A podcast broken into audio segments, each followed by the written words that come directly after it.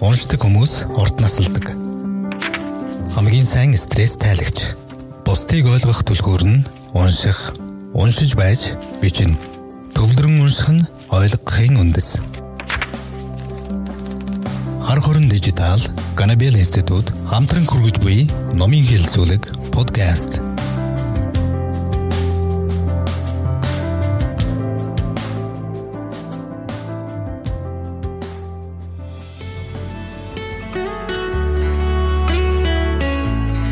өдрийн өндөр гэр хүмүүд сонсогчдоо та бүхэндээ Ганабел институт болон бизнес цэгмэн хамтран одоо сар бүр номын хилцүүлгийг хийдэг. За энэ удаагийнхаа номын хилцүүлгээр Ганабел институтын захирал ганд болгор болон за хүүхдийн хажи дэвтрийн зохиогч Амар санаагийн инхчин нарын хамтран бүтээсэн англи хэл сурах аргачлал хэмэх номыг энэ удаагийнхаа хэлцүүргээ хэлцүүлгээр хэдэл одоо ярилцах гэж байна. За тэгээд өнөөдрийн манай одоо зочдоор хэлцүүлэгт манд хамт оролцох зочдоо танилцуулъя. За миний баруун гар талд Гнабел институтын институтын сургагч багш, борлуулалтын менежер, буян дэлгэрэгч маань хүрэлцэн ирсэн байна. Өдрийн төргий. Өдрийн мэнд. За дараагийн зочин маань Happy Flowers компани ерөнхий менежер За амжилтыг хөтөж зөвлөх үйлчилгээний сургагч суралцагч долгуурсар маань суралцсан ирсэн байна. За догид өдрийн төргий. За баярлалаа өдрийн мэнд. За мөн амжилтыг хөтөж зөвлөх үйлчилгээний одоо суралцагч Наранбаатар миний бие гэсэн. За бид гур өнөөдрийнхээ хилцүүлгийг хийх нэ. За тэгээд англи хэл сурах аргачлал энэ хүү номныхаа талаар за буйнагчаас эхлэе те. За. Номын ерөнхий агуулга тэгээд номын талаар. Аа За сайн байцгаана уу та бүхэнд энэ өдрийн мэндийг хүргэе. За өнөөдөр бид гур англи хэл сурах аргачлал гэдэг энэ долоон бүлгээс бүрдэж байгаа. Энэ номоор одоо хилцүүлэх хийхэд бэлэн болоод байна. За сая хэллээ те намын зохиолч ганд олгор захирал маань охин инхчин охиныхаа хамтаар энэ номыг зохиосон. За энэ ном номыг одоо хинт зориулж бүтээсэн юм бэ гэж те. За нэгдүгээрт нь болохоор хэл сурах.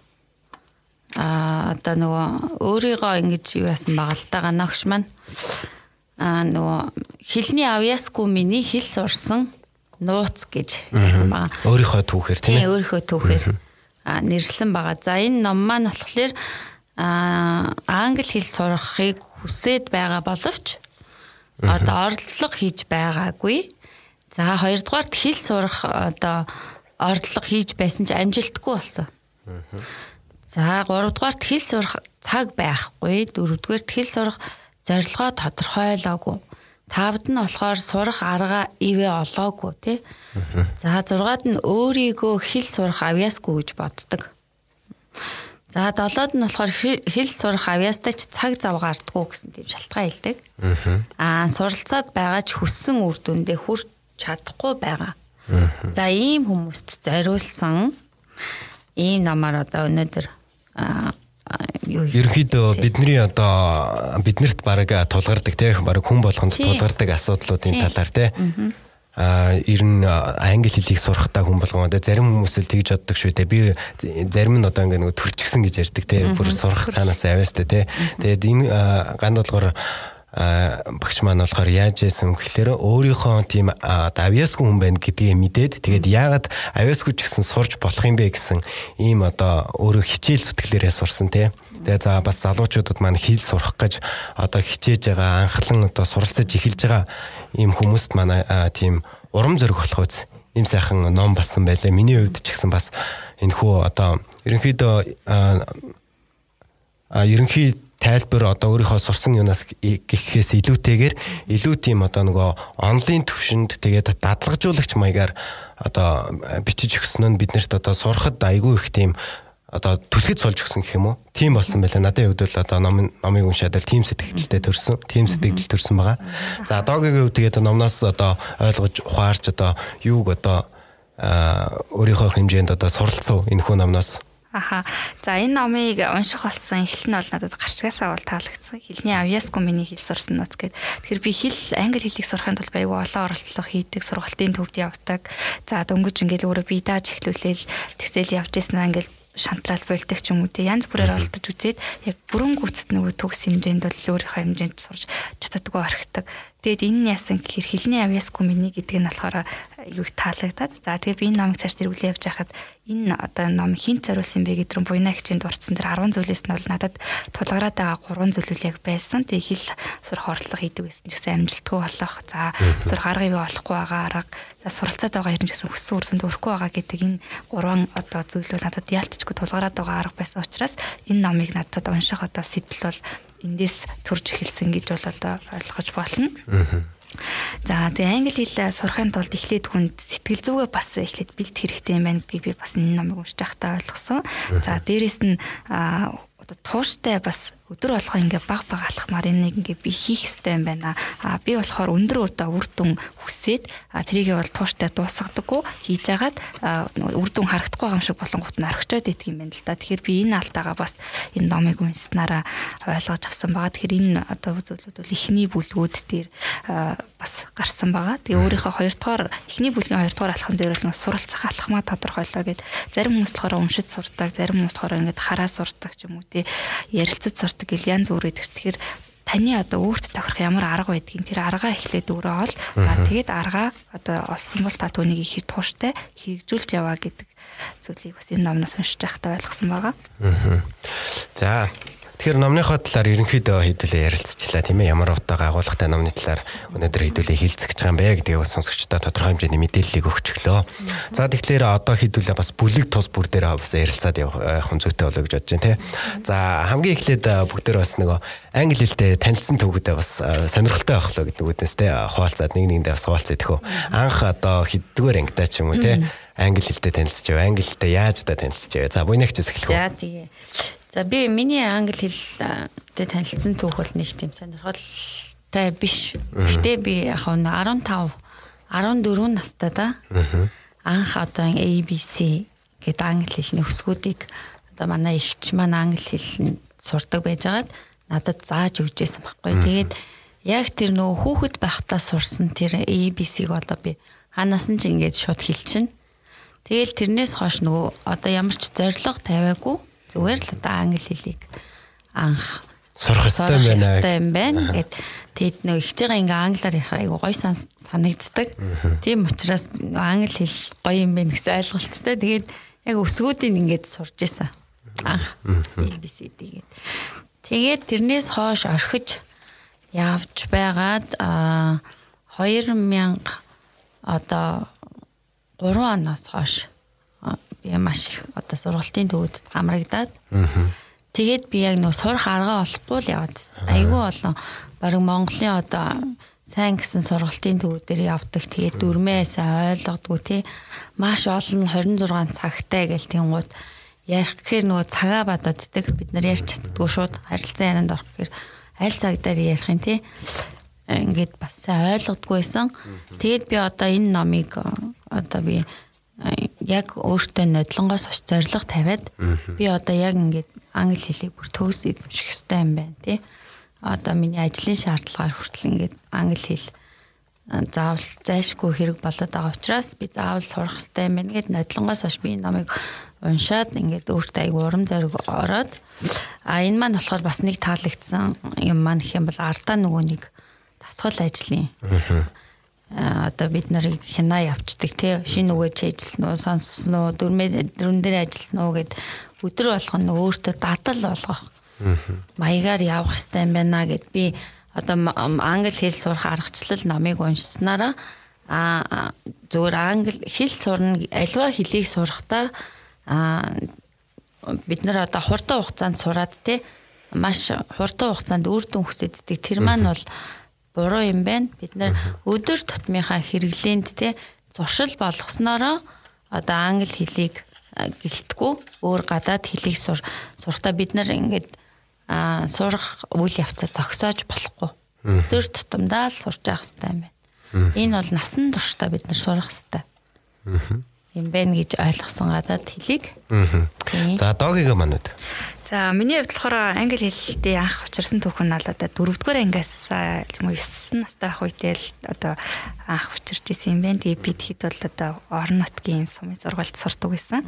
Тэгээ хамгийн анх одоо ихч маань хотод сурдаг байсан учраас надад би англиар ярьж чадна гэдэг тийм CD-тэй ном явуулаад тэр номны намайг анхаарал татчихсан зүйл нь нөгөө зургаар харуулсан. Тэгээд тэр бас CD-гээр ингээд сонсох боломжтой. Тэгээ би англи хэлнийхаа одоо багшаар би дааж нөгөө 5 дугаар ангид англи хэлд ордог ус учраас 4 дугаар ангидаа бол би тэр зүйлийг заалахын тулд төрүүлж нөгөө ангийнхнаасаа сурч исэн. Тэгээд тухайн үед би 1 жилийн өмнө англи хэл үзсэн. Дараа нь 5 дугаар ангид нөгөө хүүхдүүд маань дөнгөж үзэж эхэлж байгаа. Би нэг шатаар илүү урт агцсан байгаа.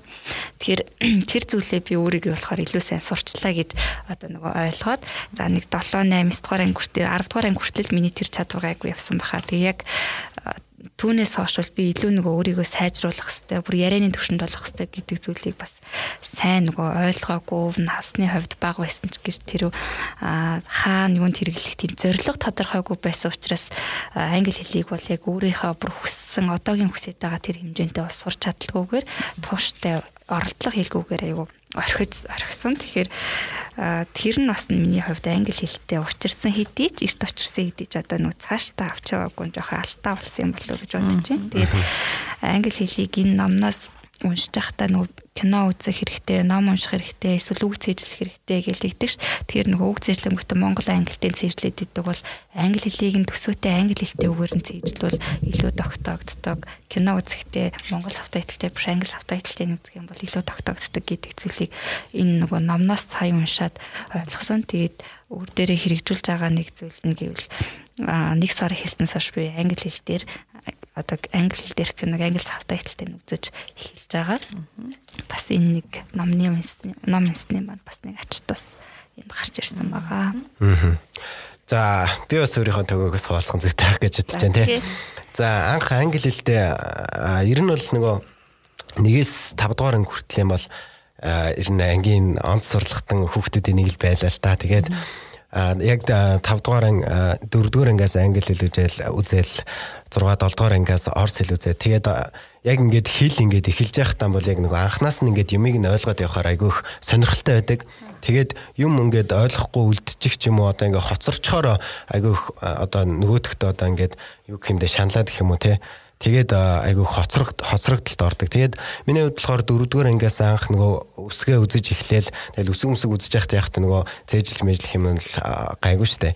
Тэгээд дөрөн мөрөмдөө нөгөө үзээд эхлэнгүүт хилээ ойлгохоо болоод тэгээд айгүй их тийм өөртөө би одоо 10 жилийнхаа англи хэл анх англи хэлтэй танилцсанаас хойш өдөг хүртэл одоо юуг сайн сурсан бэ гэхээр 10 жилд нөгөө нэг багш нар чинь ингээ самбар дээр ингээ бичээд явдсан шүү дээ тий. Тэгэнгүүт миний хамгийн чадна англи хэлээс одоо үлдсэн зүйлх юм бол айгүй их тийм цэмбитл одоо бүгдийг ингээ дуурайлгаад хуулаад иччихдэг гэсэн. Тэгээд нөгөө нэг хуулж бичгээр чинь нөгөө тухайн зааж байгаа юм ойлгохгүй тэгэж хоцроод Тэгээд ерөнхийдөө англи хэл сурах одоо хүсэл маань бол айгүй их тийм одоо унтарсан гэх юм уу те одоо айгүй их тэр зүйлүүдээс тий шантарсан тий. Тэгээд энэ хүн номон дээрээс нэг зүйлийг одоо маш их ойлгож авсан зүйл гэх юм бол зорилгоо тодорхойлох энэ болохоор бүх зүйл дээр хүн хүнд хүний одоо бүх зүйл дээр байх маш одоо хүнд байх хэвээр хамгийн чухал чанаруудын нэг юм бэлээ. Энийг би ойлгож авсан. За өмнө нь энийг нэг жишээтэй тайлбарлая гэж бодож байна. А өглөөний гайхамшиг гээд номыг би уншиж байсан. Тэгээд англи хэл сурах аргачлал буюу энэ хоёр номын хамгийн одоо ойрхон зүйл нь юу байсан бэ гэхээр зүгээр л хүн альва зүйлийг хийхдээ ямар ч зүйлийг хэлж гэлтгүү ер нь ямар ч нэг ажлыг ч байсан ямар ч зүйлийг хийхдээ зорилгоо маш сайн тодорхойлох хэрэгтэй юм билээ. Энийг хүн болго маш сайн ухамсарлах хэрэгтэй.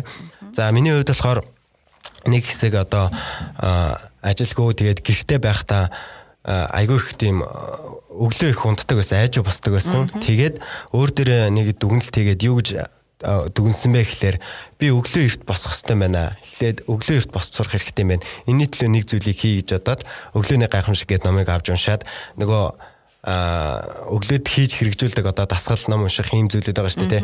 Тэр зүйлүүдийг яг ингэж бичиж байгаа цаасан дээр ингэж бичиж хагаад маргааш өглөө нэг 6 цаг цэрүүлгээ тавьж байгаад ингээд хийгээд тэгээд болсон байхгүй юу. Тэгээд тухайн зүйлүүдийг цаашдаа хийх юм дадалтай болсон. Ягаад гэвэл би зорилгоо маш сайн тодорхойлсон байсан. Ягаад гэвэл би өглөө босож өглөө эрт босож сурах хэрэгтэй. Ингэснээр яг би цаашдаа амжилтанд хүрэх хэрэгтэй байна. Өглөө эрт босож өөрийгөө хөгжүүлснээр би маш их зүйлүүдийг сурж авах юм байна. Цаашлаад миний өглөө эрт босох ёстой гэсэн нөгөө одоо өөрийн маань ойлголт нөгөө нэг өглөө эрт босох одоо залхуурч гэдэг юм юу байдгийг тэр зүйлүүдээс давамгай байсан. Миний зорилго маань том байсан байхгүй юу. Тэгэхээр нөгөө саад бэрхшээлүүд маань надад одоо тий жижигхэн болж ирж байгаа. Англи хэл дээр ч гэсэн яг энэ зүйл нь яг ижилхэн тий зорилгоо зүгээр л англи хэл би сурах хэрэгтэй гэсэн юм бодоод яваад байдаг би англи хэл сурах хэвээр. Тэгээ яг сураад юу хийх юм те? Би англи хэлний гой багш болоод хүмүүст хичээл заах хэвээр юм уу? Эсвэл би Америкийн одоо сургуулиудын тэтгэлэг аваад англид очиж сурах хэвээр юм. Яг тэрийгэ боддоор яг өөр дээр их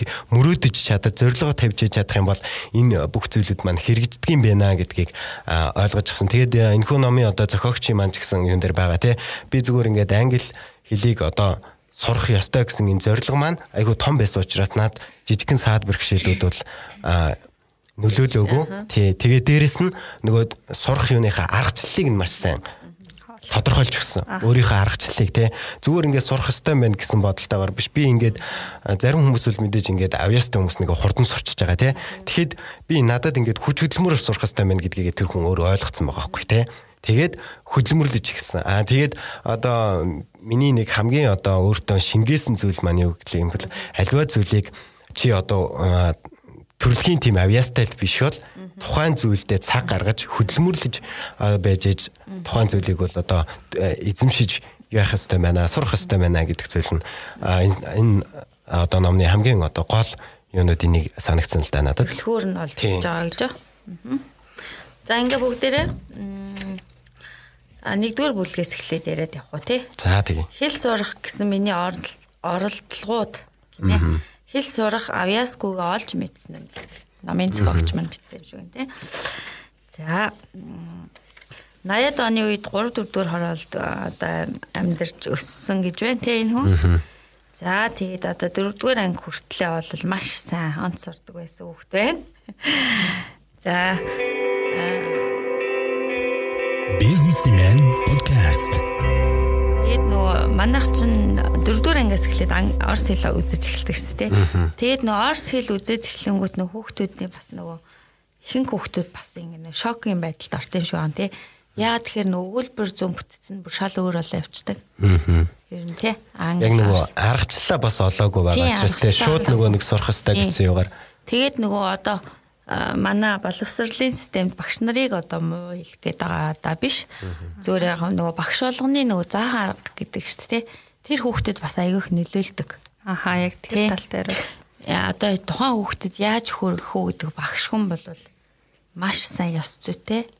Маш сайн одоо хичээлээ ойлгуулж зааж ах нь бол маш чухал. Тэгээд одоо бидний үеийн хүүхдэд бол а тийм ч сайн бол орс хэлтэй төгсөж байгаагүй шүү дээ тий маш олон жил үтсэн мөртлөө.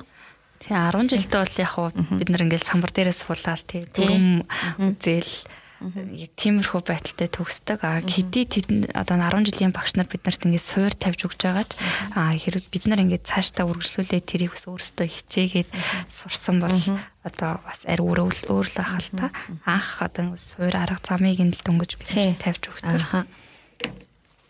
Яг үнэ тий. Тэгээд бас нөгөө одооны хүүхдүүд бол бас айгүй тийм мундаг болцсон. Аяхгүй сайтай. Тий. Одоо тухайн үед маань яг нөгөө сошиал ч юм уу ернгөө нөгөө ийм одоогийн бид нар шиг одоо бүх зүйл бэлэн байгаагүй тий. Тэгээд тэр хүмүүс маань одоо өөрийнхөө яг эрен чадлаараа л одоо зүтгэжээж сурахгүй бол бас их бэрх цаг байсан баг. Тий. Тэгэхээр одоо бол бас аливаа хэл мэлийг сурахад бол маш бас нэлийн төхөн болсон байна шүү дээ тий. Одоо бол аппликейшнууд байна. Тэгэл YouTube YouTube-ээр одоо янз бүрийн тийм юунууд гэх мэт энэ зүйлүүд нь бол маш олон болцсон байгаа. Тэгэхээр энэ зүйлүүд дээрээ тулгуурлаад өөрсдийнхөө хийх ёстой одоо хийж чаддаг сонирхолтой зүйлүүд дээрээ тулгуурлаад бас хэлийг сурахад бас айгүй төхөн болсон тий. А залуучууд маань бол одоо мэдээж одоо сошиал юу медиа хөгжиж байгаа цагт бол хүссэн одоо нэг зүйлийг YouTube дээр хагаад тий подкаст сонсоод YouTube дээрээс үзээд ингээд суралцах бүрэн боломжтой болцсон байгаа. Тэгэхээр энэ дээрээс юу гэж ойлгож байна вэ гэхээр залуучууд маань өөрсдөө бас чин хүсэл эрмэлзэлтэй байх хэрэгтэй тийм. Тэгээд нөгөө зорилго чинь байгаа хэрэг тийм. Чин хүсэл эрмэлзэлтэй зорилготой байхад хүн нөгөө өөрөө ирэл хайгуулж байгаа. Цагийг гаргадаг л байхгүй тий.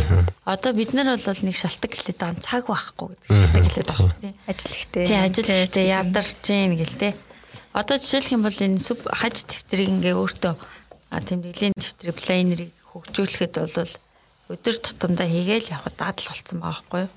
Яг тэрнтэй адилхан хэлийг ч гэсэн сурахад өдөр тутамдаа одоо яг одоо энэ ном дээр бичсэн шиг одоо яг хідэн ширхэг одоо сонсох, ярих, тий?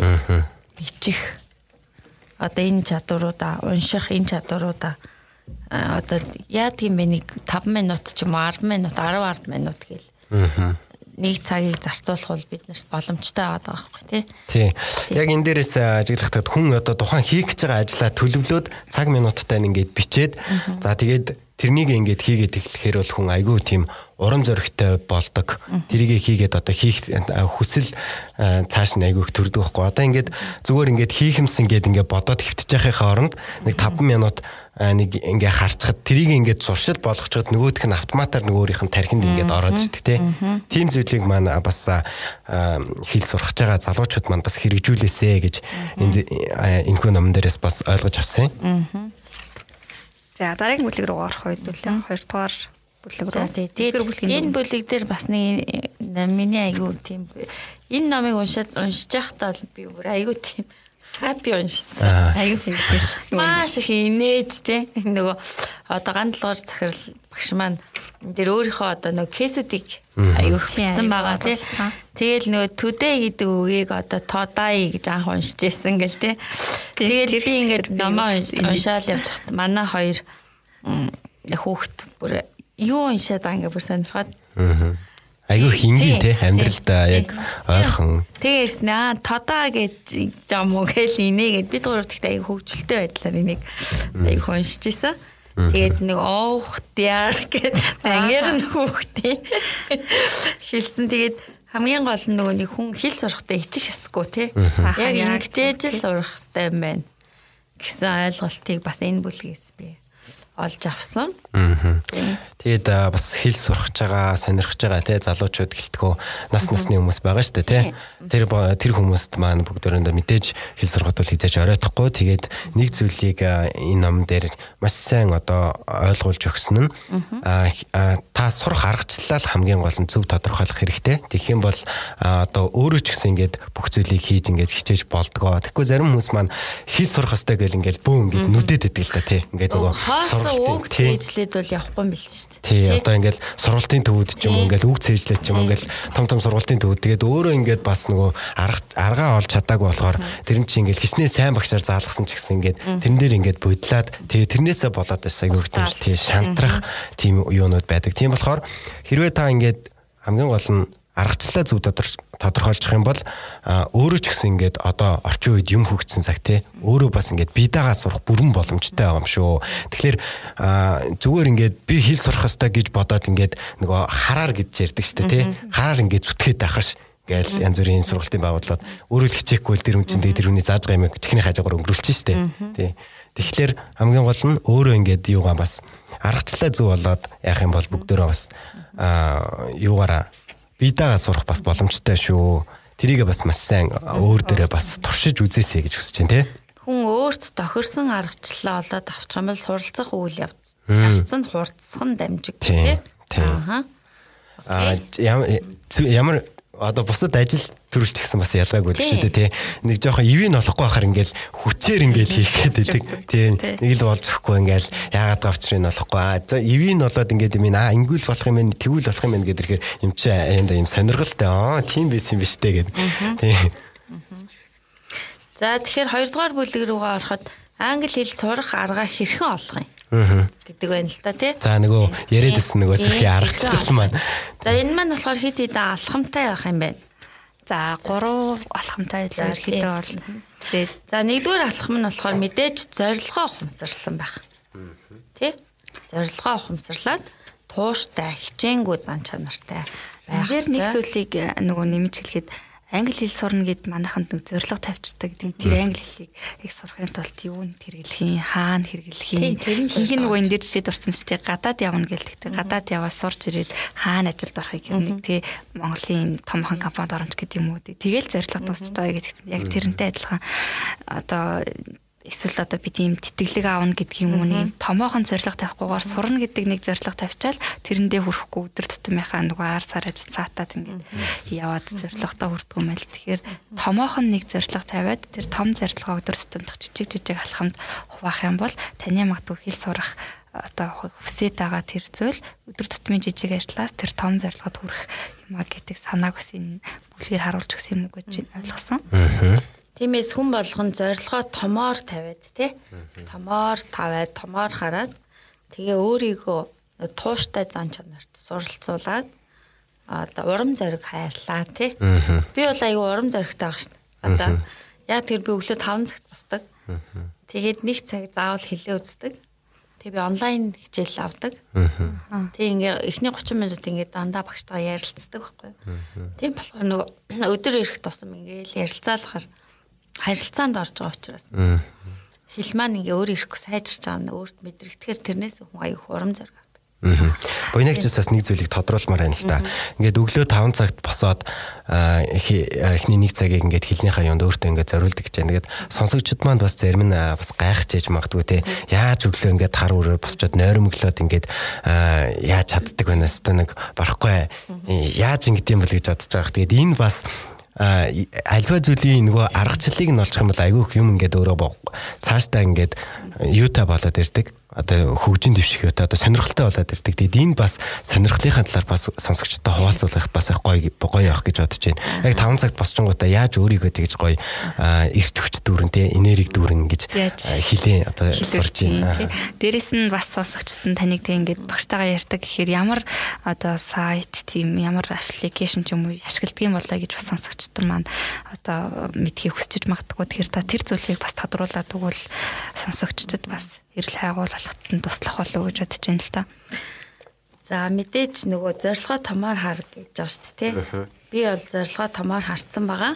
Англи хэл гэдэг бол одоо зөвхөн надад биш одоо миний өөр хүүхдэд хүртэл аа бүр дэлхийн хэл тий. А бид нар одоо сошиал одоо бид нар харилцаж байгаа юм маань ингээл шувтан компьютер те дандаа англиар авчирсан аппликейшнүүд те бид нар нэг мэдээлэл авъя гэхэд англи байдаг. Тийм учраас англи хэлийг яг төрлөх хэлшгээ сурах нь бол миний зорилго. Болсон учраас би зорилгоо томоор харсан учраас а яг бүр зорилго тавиад өглөө болгон 5 цагаас эхлээд 6 цагийн хооронд би англи хэлний багш хөсөлдөг байгаа. Тий. Тэгээд энэ номны маань 5 дугаар бүлэг дээр одоо ярилцсан. Сүүлийн бүлэг дээр байгаа. Одоо ямар ямар сайтуудаас те бид нэр англи хэлний одоо дуудлагаа сайжруулж болохын, writing-а сайжруулж сайжруулж болохын гэд те а сонсох, ярих те speaking гэд. Одоо энэ дээр 5 дугаар бүлэг дээр байгаа учраас тэр 5 дугаар бүлэг дээр очихоор тодорхойлох юм те. Одоо ямар энэ дээр маш ингээд тодорхой та энэ ийшээ ороод одоо ийм юм өөртөө хэрэгтэй мэдээлэл авч болно гэсэн тийм сайтууд байгаа байхгүй. Тийм болохоор 5 дугаар бүлэг дээр бүгдээрээ тэр сайтуудыг ярилцъя. А 2 дугаар бүлгийн нэгдмэр нэгдүгээр алхам дээр ингээ ярихад нөгөө сүүл хэсэгт нэсэн шүү дээ тий. Хаан сурахын, юуны тулд сурахын ингээ хүмүүс ингээ тодорхойлдоггүй. А түүний тулд яг бас сэтгэл зүгээ бэлддэг юм байна л да.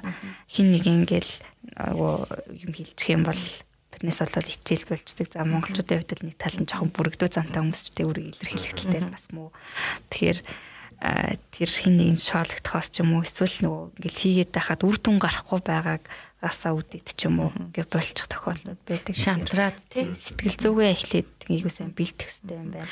Хурдан хугацаанд энд үр дүн гарах зүйл бол биш англи хэл бол дамаа удаан хугацаанд яг зориулагдчихэ. Амьдралынхаа туршид суралцах байхгүй юу? Бид нэр одоо өнөөдөр нэг мянган хүүхдээ болонгуудаа за за одоо би энэ хэлийг сурахгүй гэдээ орхичих биш. А аливаа зүйлийг яг тууштай хийснээрээ л би бол юугаа энэ намыг уншаад а хэлийг тууштай явж иж сурах юм байна Өдөр тутамдаа хэрэглээ олгоод зуршил болгох хэрэгтэй юм байна гэсэн тийм зорилго тавьчихаар өглөө болгоно эрт босоод ахын рефлекстэй болчдөг. Яг тэрнийхээ дагуу босдог. Яг сэрүүлэг дуурлаа босхгүй бол шууд утас дуурна. Тийм учраас би хэдэн минутын өмнө босч бэлдэх хэрэгтэй өөрөө. Тийм учраас ингээ байнгын эрт босох дадал бас сууж өгч байгаа. Аа хэлс ороход.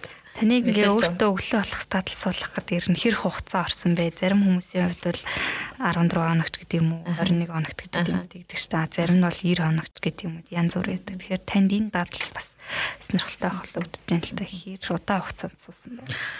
Аа яг ингээд дадал суулгахад нэг 21 хоногийн дотор гэж ярьдаг ш хүмүүс. Тэг яг нөө зоригтой болохоор хүн чи яг ингээл зорилгынхаа дагуу бас босоод идэг болчтой юм байна. Түүнээс би яг одоо тэт хоног ингээл та амар гүрийсэн дэмэрсэн гэсэн байхгүй. Яг ингээл өөрийн мэдлгүүл ингээ босоод идэг. Тэгэл тэр нь яванда нөгөө зуршил болчихлоо тийм. Нөгөө юм аливаа юмыг нөгөө хүчээр биш. Өөрийнхөө нөгөө тийм өөрийнхөө нөгөө хүсэл зорилгоор хийж байгаа болохоос хүсэл зорилго нь одоо тухайн зүйлийг хийхэд юм урам зоригтой болоод тийм тийм болж байгаа юм. Тэгэхээр өглөөрт яаж өглөөрт тасах вэ гэдэг хүмүүс идэж тий. Тэр хүмүүст бас зөвл айгуу томд жишээ болох байхал гэж таны бас тодорхой. Өглөө эрт босхын тулд арай эрт унтах хэрэгтэй. Аха. Манайх бол 9:30-аас 10 цаг гэхэд унтчихдаг.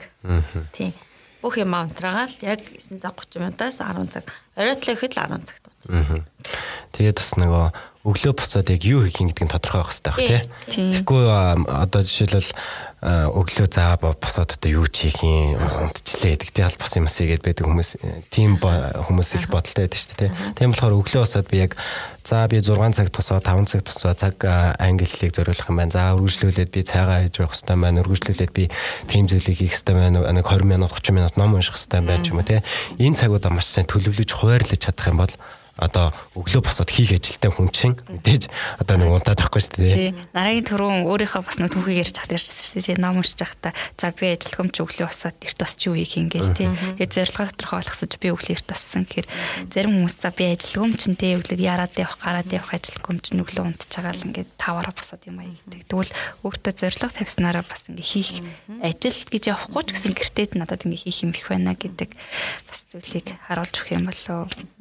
Тэгээд нөгөө хүн зориг тавиад одоо тухайн зүйлийг ингээд олон дахин давтахаар тэр нь дадал болоо суучдаг. Тэгэхээр өөрөө ирэхгүй л 5 цагт босно. Тэгээд би бол ярианыхаа хэлийг, дөрмийнхаа хэлийг өглөөд нэг цагийг өөртөө зориулцдаг. Аа за өдөр болохоор би 30 минут англи ном уншичдаг. За орой унтахаасаа өмнө би сонсголоо сайжруулахын тулд би кино үздэг. Гэхдээ сабтайтлтай кино биш зүгээр шууд англи англи одоо тэгээд ингээд сонсоод тахаар нөгөө ороо орны дуудлагууд чи өөр идэг. Тэгээ одоо яг энэ British English-ээр ярьж гин үү тий American English-ээр ярьж гин үү гэдг нь одоо ингээд чих онгоогоод нэгдэж эхэлж байгаа юм. Сонсгороо. Тэгээд оройдоо нэг кино үздэг. Яг ийм даталтай англи хэл сурахад өглөө нь би яриа дүрм хоёроо үзчихнэ. Өдөр нь номоо уншчихнэ. Тэгээд ингээд одоо кино үзээд эхлэхээр нөх хүний чих онгоо гэж ярьдаг тий. Чих онгоогоод ингээд урсаа дагаа чимшигтэй анх сонсогддог байсан. Тэгэл амдаад гэл аюу урдуур дээр юу тэгээд баригддаггүй байсан бол одоо ингээд өгүүлбэр үгийн барьж эхэлж байгаа байхгүй. Тэгэхээр улам ингээ урам зориг ороод хүн сурах ирмэлцэл нь асаад ингээд идэг болчт юм лээ. Тэгэхээр хамгийн гол нь нөгөө байнгын л хөвшил болго, байнгын л дадал болго гэд бидний яриад байдаг тийм хөдөлгөм алхмаар оролцох. Тасралтгүй л ингэж явагдах үйл ажиллагаа болчиход байгаа байхгүй хэл сурна гэдэг. Тийм. Тийм учраас тасралтгүй л явах хэрэгтэй. Өөр ямар ч арга байх. Нөгөө бидний амьдралын одоо хэв маяг чинь бидний суусан дадал одоо зуршлууд байдаг гэдэг шүү дээ тий. Аха яг. Тэгэхээр ямар дадлыг өөртөө суулгана одоо тэр э, тэр хэмжээгээр тийм хүн болж төлөвшгнээ муу дадлыг суулгавал одоо муу хүн болох нь сайн дадлуудыг суулгах юм бол тэр хэмжээгээр одоо маш сайн хөгжингөө хөгжсөн тийм хүн болох юм байна. Тэгэхээр хамгийн одоо чухал зүйл бол дадал зуршил болох болох бол одоо бүх зүйлийн одоо одоо хамгийн сайн эхлэл байх юм байна.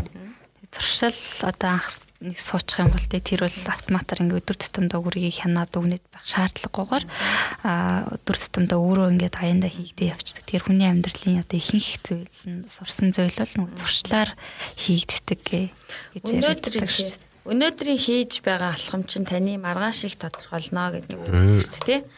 Тэгээд та маргааш ямар хүн болох юм? Тэрэндээ л өнөөдөр бэлтэж байгаа байхгүй тийм. Тэгэхээр нөө тамирчин хүн одоо баян бэлтгэл тасгал хийснээр амжилтанд хүрдэг шүү дээ тийм. Аа тэгээд нэг хэл сурах ч гэсэн яг түүнтэй адилхан байд юм л да. Өдөр тутамдаа тасгалаа хийж явах хэрэгтэй. Тэгэхгүй бол тэндээ оролцох. Ганцхан өнөөдөр би нэг англи үг уншингуудаа маргааш мундаг англилтай хүн болчихно гэсэн. Аха. Хурдан тийм үрдэн хүсэддэг бол тэр бол хамгийн буруу. Манайхан тэгдэг чинь нэг сар юм уу 6 сар хэлний сургалтанд явчихлаа англи хэлтэй лаг болно. Тэгээд 6 сар хугацаа өнгөрөнгөт болоогүй байхдаа худлаа юм байлаа ч гэдэг юм те үрдэн хурдан хүсдэг. Бид нар нөгөө хүүхэд ч гэсэн хэлд орохдоо хүртэл бүтэн жил ингээд сонсдог штеп ээж аваа сонсно үйл хөдлөл харна те Тэгээд нэг жилийн дараанаас нэг хоёр хувь хэлж сурдаг шүү дээ. Тэрнтэй л адилхан л үйл явц. Хэлд орж байгаа юм шиг. Тэгээд нөгөө монголчуудын нөгөө хатуу хэллэгтэй дээрээс нь жоохон нөгөө ичимхий зантай тий. Тэр тэр нь бас их нөлөөлдөг юм шиг байгаа ярихад. Ааха тэгээд нөө хэл сурахад нөгөө ичих хэрэггүй. Буруу дуудлага зүв болгож засуулаад тэгээд яваад тах бас хэрэгтэй юм шиг санагдсан надад зөв юм шиг санагдсан тэр нь. Бас нэг бүлэг дээр нь яригдчихсэн 3 дугаар бүлэг дээр л хэл сурахад урам хэрэгтэй гэдэг. Тэгээ анхных нь нөгөө хэл сурч явах явцад болмоор санагдсан нөгөө номоо ингээл орчуулж явах үед болмоор санагдсан үед ээж нар уршуулдаг байсан. Хоёр дугаар алхам дээр ч гэсэн нөгөө өдөр тутамдаа хийсэн ажлаа ингээд дүгнээд явах юм бол одоо би энийг хийчлээ гэдгийг та өөрөө дүгнээд явах юм бол одоо бас нөгөө илүү хэрэгжүүлж сайжирж гин гэдэг дүгнэлт болчих юм болов гэд. Энэ дээр болохоор би өөр дөр нэг зүйлийг хэрэгжүүлсэн өдөр болгон бол англи хэл дээр өглөө оройдоо ном уншиж байгаа. Тэгээд ном уншиж байгаа номон дээр яг уу гэхээр хэрвээ сарын юм habit track хийчихсэн. Тэгээд өдөр болгон би англи хэлээр давтсан бол би өөртөө нэмэх тэмдэг тавина. Аа хэрвээ би 10 20-ны өдөр 21-ний өдөр давтаагүй байх юм бол гацх тэмдэг тавина. Аа сараараа би өөрийгөө тэрийг одоо хувилж байгаа байхгүй англи хэл давтах дээр би 100% гэж үзэх юм бол 30 өдөртөө хувлаад үзэхэд би нэг хэдэн өдөрт нь хийгээд хэдэн өдөрт нь хийгээгүй хэдэн хувьтай гарч ирж байгаа. Тэгвэл 2 сард би тэрийг хувлаа. Тэгэхээр би өөрийгөө мэдээж хүн ингээд дандаа модон авахад байгааг хүсэхгүй. Одоо илүү миний сайжруулах хэрэгтэй би тийм гэдэг зорилгоо тавьсан учраас би түүний тулд өөртөө нөгөө хөвшил болгохын тулд ном уншиж байгаа нэг өдөр мартан нэг өдөр ажилласаа болоод орхино тийм учраас тэрийг би нөгөө өөртөө дадал зуршлуулахын тулд happy tracker өдөр болго хянаж байгаа. Тэгэхээр тэр бас нэг талдаа өдөр тутмын дадал болгохгой зорж байгаа хүнд бас хяналтан зүгээр юм болов гэж бодсон. Өөртөө бол надад бол тэр арга айгүй амар мартахад нөгөө сануулга болж өгдөг энийг хийгээгүй шүү. Би ч өнийг заавал хийж яж унтах хэрэгтэй гэдэг сануулга болж өгдөг учраас тэр дүгнэх арга бас зүгээр санагдсан. За одоо тэгвэл хэдүүлээ нөгөө хэл сурах гэж байгаа хүмүүс маань агүй болон хэл сурах юмсан гэж гэж бодсон мөртлөө юунаас эхлэхээ мэдэхгүй тэгээд айгүй их ингээ бодоод надад ч ихсэн одоо тохиолддог зүйлүүдийн талаар бас ярилцъя гэж бодож байна. Мэдээж хэл сурахад маш олон одоо саад бэрхшээлүүд байдаг тий.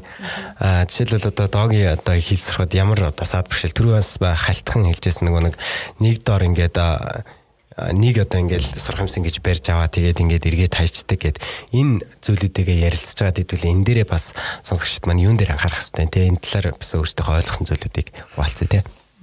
Аха миний хувьд болохоор энэ тэнд ингээл уулзалтанд ч юм уу хин нэгэн одоо өөрийнхөө насны ч юм хүүхдтэй ингээл харилцаа үзэнгүүт англи хэлний түвш арай надаас илүү байгаа байхгүй. Тэнгүүт би өөрийгөө голол за сурах хэрэгтэй гэл нөгөө хайгаал ирэл хайгуул хийгээл эхэлдэг. Тэгэл ирэл хайгуул хийж ихтэл аваа гайгүй сайжрал явж итэл нөгөө орчин чухал юм байна л та. Миний тэнд нөгөө очиж уулзж байхад англи надаас илүү байсан орчин мэдрэнгүүтээ сурах гэдэг хүсэл төрдөг.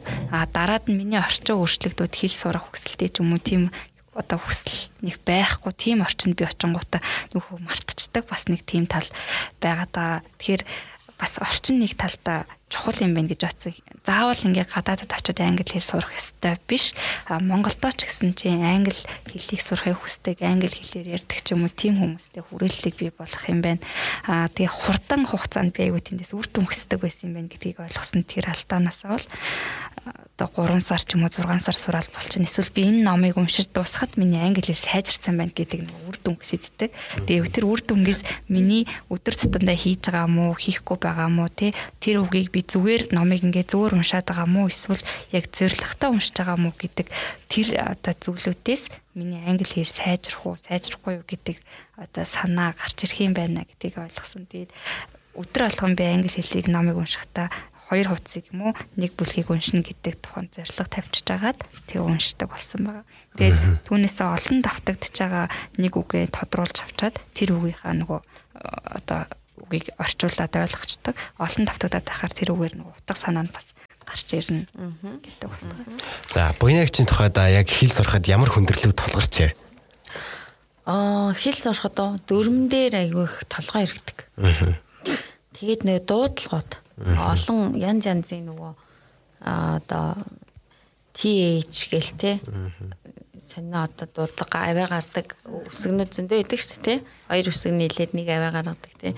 Тэгээ тэд нар дээр аягүй толгой эргэж дуудлаган дээр бас уншихтаа буруу дуудаад уншаад идэг. Тийм хүндрэлүүд байсан.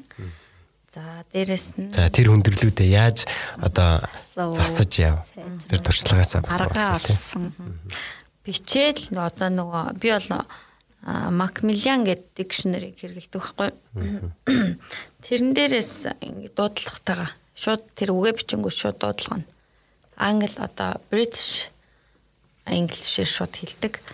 Тийм болохоор тэрийг олон дахин давтаал олон дахин давтаал уншиж чадахгүй байгаа тий. Тэр үгнүүдээ тэгж яг нөгөө одоо яг аа тухайн орны хэлээр нь ингээд сонсоод тахаар сайжрах боломжтой болоод идэг юм бэлээ. За тэгээд гадаад хэл сурах нь чухал гэж одоо мэдээд байгаа хэрнээ а цаг зав гаргаж чадахгүй байгаа хүмүүст одоо юу зөвлөх вэ гэхээр хамгийн гол нь та төлөвлөгөөгөө гаргаж одоо төлөвлөгөөнүүд шүү дээ аль цагт юугаа үзэх үү гэдэг төлөвлөгөө. Тэр төлөвлөгөөнүүдээ гаргаад алийг хизээ үзэх вэ гэд ямар хугацаа зарцуулах вэ? Гэсэн маш одоо хувийн зохион байгуулалтыг өдөр бүр одоо өөртөө сахилга баттай байх юм бол одоо хэл сурахад бас маш системтэй болж эхэлдэг байгаа байхгүй юу? Яа тэгэхээр би жишээлх юм бол би өглөөд одоо дөрмөө одоо яриатагаа үзчихдэг гэдэг чинь тий. Тэгээ өдөр нь болохоор уншичдаг. Оройн нь болохоор сонсдог. Тэгэхээр эн чинь системтэй болчихж байгаа. Тийм учраас тэрийг ингээ өдөр болгон ингээ тавтаад ахаар аяанда ингээд дадлуулаа суучдаг. Тийм учраас одоо яг ингэ системтэйгээр сурах нь маш чухал. Зөв арга. Тийм зөв арга гэж. Тэгээ буйнагчийн зөвлөлтөөр тодруулахад нөгөө манайх ингээд ихэнх нь олноо дандаа дөрмээр явдаг шүү дээ. Дөрөм ингээл мэддэг. 26 цаг байдаг гэл ингээл дөрмээр айгуух явдаг хэрнээ нөгөө. Яг хүнд илэрхийлээд ингээ ярих гэхээр би аль цагдаар ярих үл гэж гэдэг юм уу тий. Ингээд дөрмдөө баригдчихэд байдаг нэг тийм талууд бас надад англи сурахт нь бол бэрхшээл болоод тэндэг. Тэгэхээр яг тэгдгэлдээ 26 цаг гэл манайх ч болохоор үйл үг нь ардаа зөхөж явдаг шүү дээ тий Англи хэл одоо англи хэл эсрэгээр урдаа зөхиж авдаг шүү. Тэгэл хаана бичигдэх хүлээж гэдэг юм уу тийм тийм хүндрэлүүд. Аа тийм болохоор би болохоор энийг айгүй амархан аргаар шийдсэн. За тэр нь болохоор одоо одоо өнгөрсөн одоо ирээдүйн энэ 3 цаг одоо цаг 4 янз байгаа шүү дээ дотроо. А ирээдүйн цаг 4 байгаа. А өнгөрсөн цаг 4 байгаа. Тэр одоо present continuous, past continuous одоо future continuous гэдэг энэ гурван цаг чинь дотроо дөрв байгаа. За тэгэл энэ гурван цагаа л эхлээд сайн сурчих хэрэгтэй юм билэ. Тэрээс өнгөрсөн цаг дээр одоо be чи яаж хувирдаг вүлээ те. Аа за ирээдүйн цагт will be-гээр яваад өгдөг те. Тэгээ одоо цаг дээр яадаг ing аваа явчихдаг шүү дээ. Тэгээд энэ гурван цагаа маш сайн ялгачих. А дотроо эн чинь болохоор төгс одоо мадаа гэл манай Монголын дүрмд байхгүй юм. Ачаа чин цагууд байгаа шүү дээ. Төгс одоо үргэлжилж байгаа цаг гээ юу гэсэн ч үгүй тий. Тэр мөрөн дээр анхаарал ерөөсө хандуулах шаардлагагүй. Зүгээр л яг одоо хийж байгаа бол би тэгж байна. Одоо өнгөрсөн тийсэн бол би тэгсэн тий. А ирээдүйд бол би одоо тэгнэ гэд. Энэ гурав дээрээ л хамгийн эхлээд сайн ажиллаж байгаа юм байна. Тэгэх юм бол ингээд аяанда хэлчих угаасаа сайжраа авчна. За миний аа миний хувьд гэх юм бол э, ихэнх одоо хэл сурах байгаа залуучуудын одоо яг нөгөө гол гаргадаг алдаанууд нь гэх юм бол нэгдүгээр би чадахгүй байх гэсэн бодол байдаг ах тий. Тэгээд тэр тий би чадахгүй байх гэсэн бодол. Хоёрдугаарт нь болохоор яг нөгөө өөрийнхөө яг хэл сураад яг юунд ашиглах гэж байгаа гэдгээ тодорхойлж тий зорилгоо тодорхойлж чаддгүй. Түүнээсээ болоод нэг одоо хүнтэй ярилцаад ч юм уу одоо ингээд нэг зүйл дээрээс урам аваад за би ингээд хэл сурыг гэл ингээд аягүй их юм бэлдээл аягүй ирч хүчтэй эхэлдэг. Тэгэл ингээд нөгөөдхөө ингээд тууштай байж чадахгүй тэн дээрээсээ болоо шантраад тэгээ за би чадахгүй мэн гэд ингээд орхидог. Тэгэд энэ одоо дийлэнх гаргадаг алдаанууд дээр ерөнхийдөө энэ гаргадаг алдаануудыг бол засахад одоо чиглүүлж өгөх ном бол болсон байгаа. Тэгээд мэдээж одоо энэ хүн номны эхлэл дээр бол гардаг шүү дээ. Найстайгаа өөрийгөө найз нь бол хэл сурах ингээд авьяастай. Тэгээд өөрөө ингээд би хэл сурах авьяасгүй байна гэдгийг ингээд тий өөртөө ингээд зөвшөөрсөн. Тэгтээ хүч чармаалт өөрийнхөө одоо нөгөө зориг юугаа зөв тодорхойлсноор энэ хүн сурч чадсан. Тийм болохоор залуучууд маань хэл сурах байгаа хүмүүс маань одоо ямар дүгнэлтэнд хүрэх вэ гэхлээр тий хамгийн түрүүнд би чадахгүй гэсэн бодлоо орхиод сурах авьяасгүй хүн ч гэсэн сурж штэ тий энэ хүн чадчихад яагаад би чадахгүй байгаа юм гэсэн бодолтой нэгдүгээр тийм бодлоор өөрийгөө зоригжуулаад за хоёрдугаар нь тэгээд нөгөө хэл сурах аргачлалаа маш сайн тодорхойлоод ингээд нэг үзээсээ тий ингэх юм бол одоо хүн болгон хэл сурах боломжтой юм байна гэдэг ийм одоо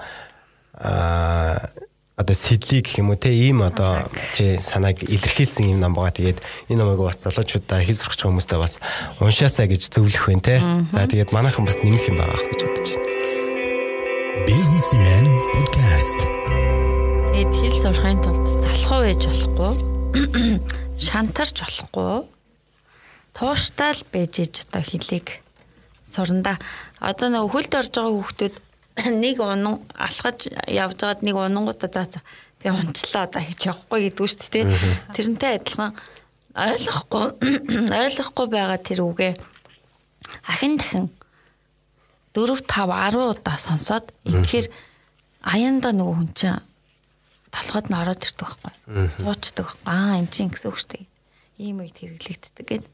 Тийм учраас аа хамгийн одоо хүмүүс тандаж хэлэх нь байнгын тасгал сургууль тэгэрээ байнгын дадал хөвшил болгоорой өдөр бүхэн одоо ямар нэгэн хэмжээгээр цагаа зарцуулаарай. Тэгхийн бол хэл сур.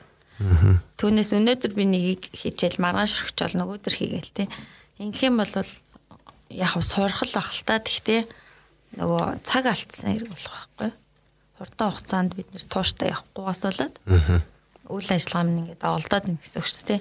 Одоо нэг өдөр нэг өгчээчлэл маргааш нь байхгүй нөө хоолтой хойлж идчихэл нэг өдөр дахиад нэг үг гэхээр тэгээд дан ганц үгийг ингээд дангаар нь цэжлэхээсээ өгүүлбэрт оруулаад хэрэглээнд цэжлэх юм бол тэр нь ингээд хүн хизээж мартагдахгүй сууж өгдөг. Тийм учраас дандаа болж өгвөл өгүүлбэр зүгээр нь цэжлж ивэл зүгээр ойролцоо үгээр нь цэжлэл. Тийм. Илүү цэжлэгдэх баг тийм. Манайханд нэг бас юу болдог зүйл нөгөө нэг насны хязгаараар тий нэг англи хэлийг сурах сурах зүйл дээр нэг насны хязгаар тавигддаг шүү дээ. За за би одоо ингээд сурахаас өнгөрсөн. Одоо жил тий одоо дөнгөж өсөж байгаа. Жил ингээд сураад одоо миний одоо сайхан байгаа гэл тий Тэр бол худлаа шүү. Тэгэхээр сурах бол хизээч хэн нэгэнд бол оройтдаггүй. Ямар нэгэн зүйл бол хичээл зүтгэлийн үндсэн.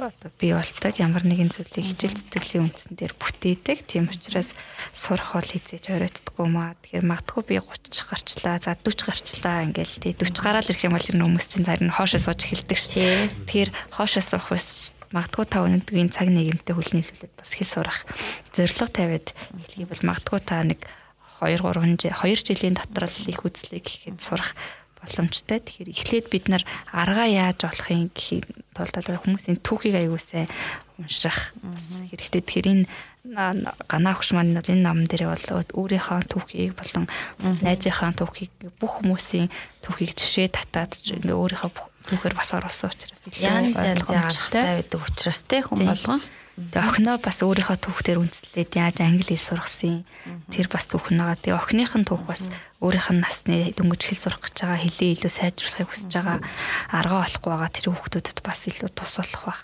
гэж батсан. Тэгэхээр охин хичингийнх нь түүхийг бас энэ номны 3 дугаар бүлгийн хэсэг дээр байгаа. Тэгэхээр тэр хэсгийг бас хэл сурах гэж байгаа хүүхдүүд маань бас илүү сайн уншаарай гэж зөвлөмөр байна. Тэгвэл ер нь бол одоо ингээл ажиллаад хахад аа хүүхэд насандаа илүү сурсан зүйл бол бас насан туршдаа мартагддггүй. За тогтчдаг. За одоо насан турсан хүмүүс одоо хэл сурж болно л да мэдээж те. Насан турсан хүмүүс маш их нэг санаа зовсон зүйлс их байдаг байхгүй. Гэр бүл, өөр хүүхэд, ажил гээл те. Тийм учраас нөгөө маш их цагийг зарцуулдаг хэл сурахад. Тийм яг тийм. Одоо бид нар яг нөгөө сурах насн дээр байгаа үедээ хүүхэд сурах юм бол бас илүү өөр юм болгоно илүү хурдтай сурах магадлал өндөр юм болоо гэж би боддөг шүү дээ. Тэгээд одоо ингээ янз бүрийн зөндөө олон аппликейшнуд байна. Одоо speaking English гэдэг ярих чадвараа сайжруулах тий. Let's speak in English гэдэг одоо энэ ном дээр аппликейшн байна. Зөв дуудлага дуудлагыг зөвшөөрүүлдэг одоо American English pronounce pronounce гэдэг энэ аппликейшн байна. Аа за бичгийн чадвараа сайжруулахад одоо writing english гэдэг ингээ маш олон аппликейшн дээрээс нь бид нэр одоо нөгөө TEDx байна тий. Аа YouTube-ээс ороод дуртай юм сэдвэрээ бид нэр дуртай юм аа үзэж хараад сонсох боломжтой шүү дээ. Тэгээ бага насны хүүхдүүдэд зориулсан бас юм аппликейшн байт юм байна. Learn English and Play for Kids гэдэг ийм аппликейшн байт юм байна. Ийшээс ороод хүүхдүүдтэй тоглох тоглож явахт ингээд хэлээ сураад байдахгүй те. Ийм олон янз янзын арга байт юм байна.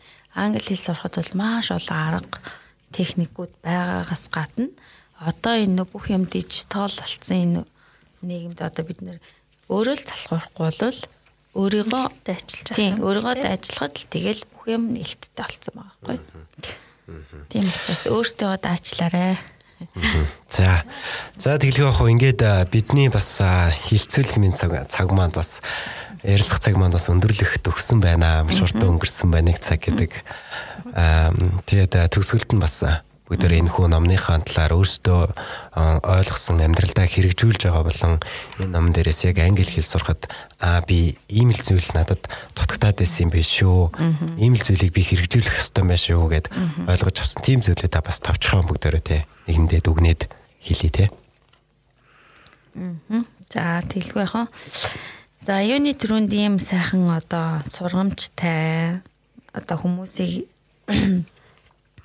урам зориг хайрлсан ийм сайхан ном зохиосон.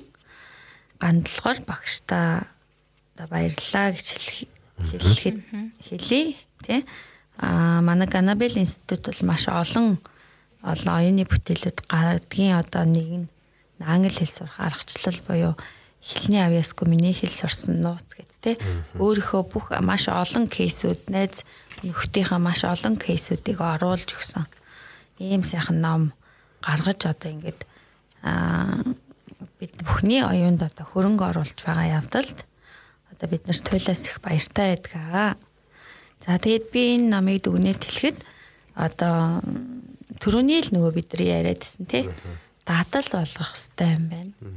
Аа тэгээд маш одоо зорилгоо зөв тодорхойлоод тэрнийхээ дагуу одоо өдөр тутамдаа жижиг бол тэр том зорилгоо бид нар жижигэн жижиг алхмуудад хуваагаад те а би бүтэн үдээс өмнөх цагийг бол би англи хэлэндээ зориулж чадахгүй шүү дээ.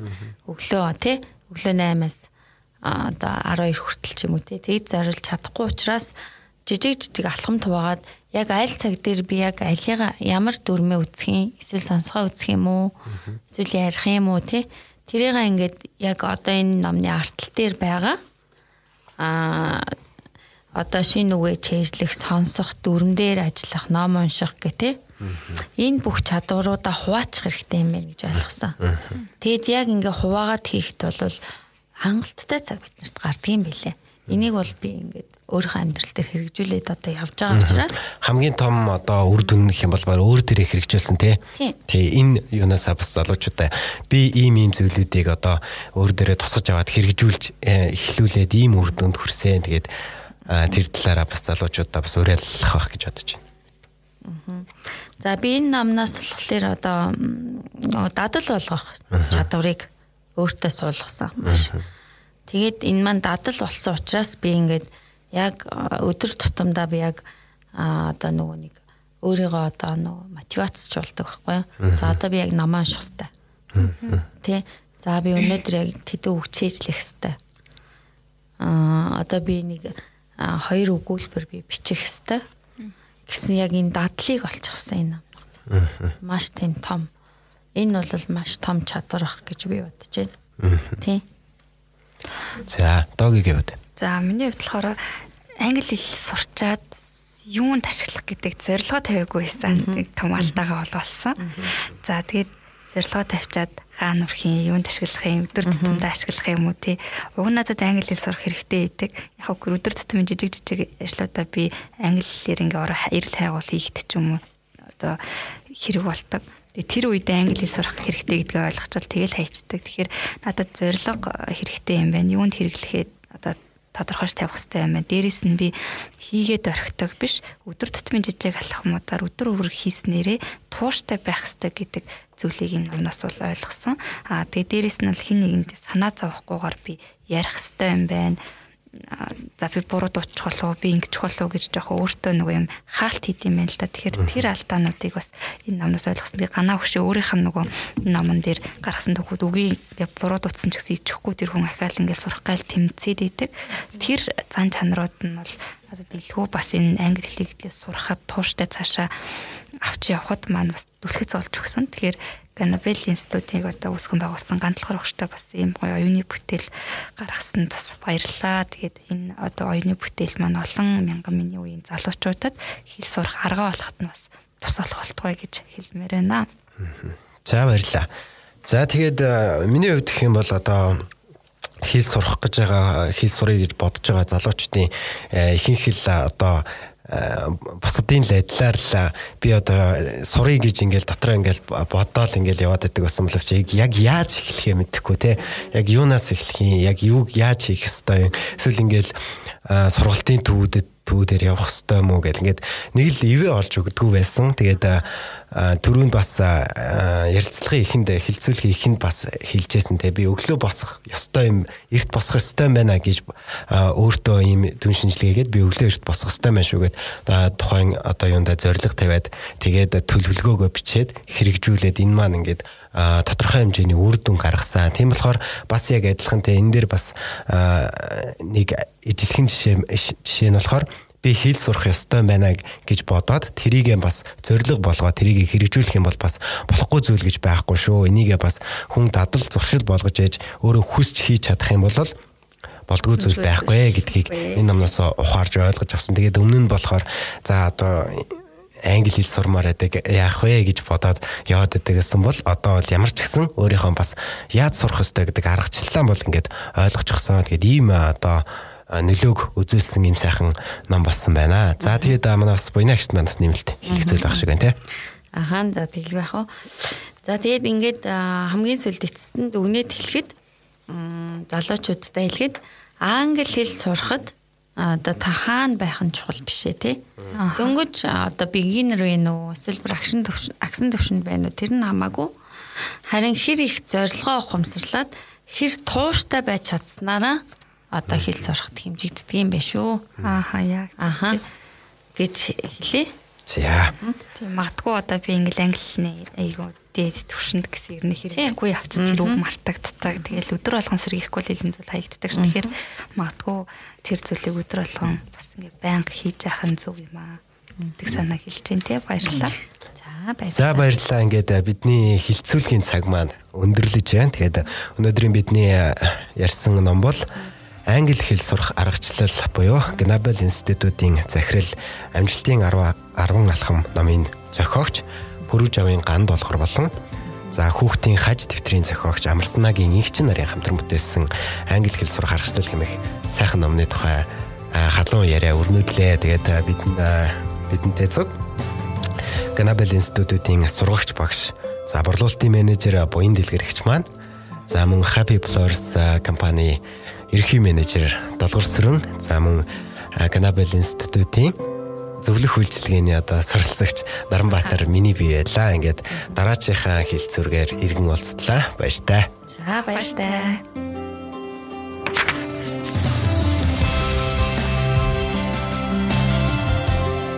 Уншдаг хүмүүс урт насалдаг. Хамгийн сайн стресс тайлагч.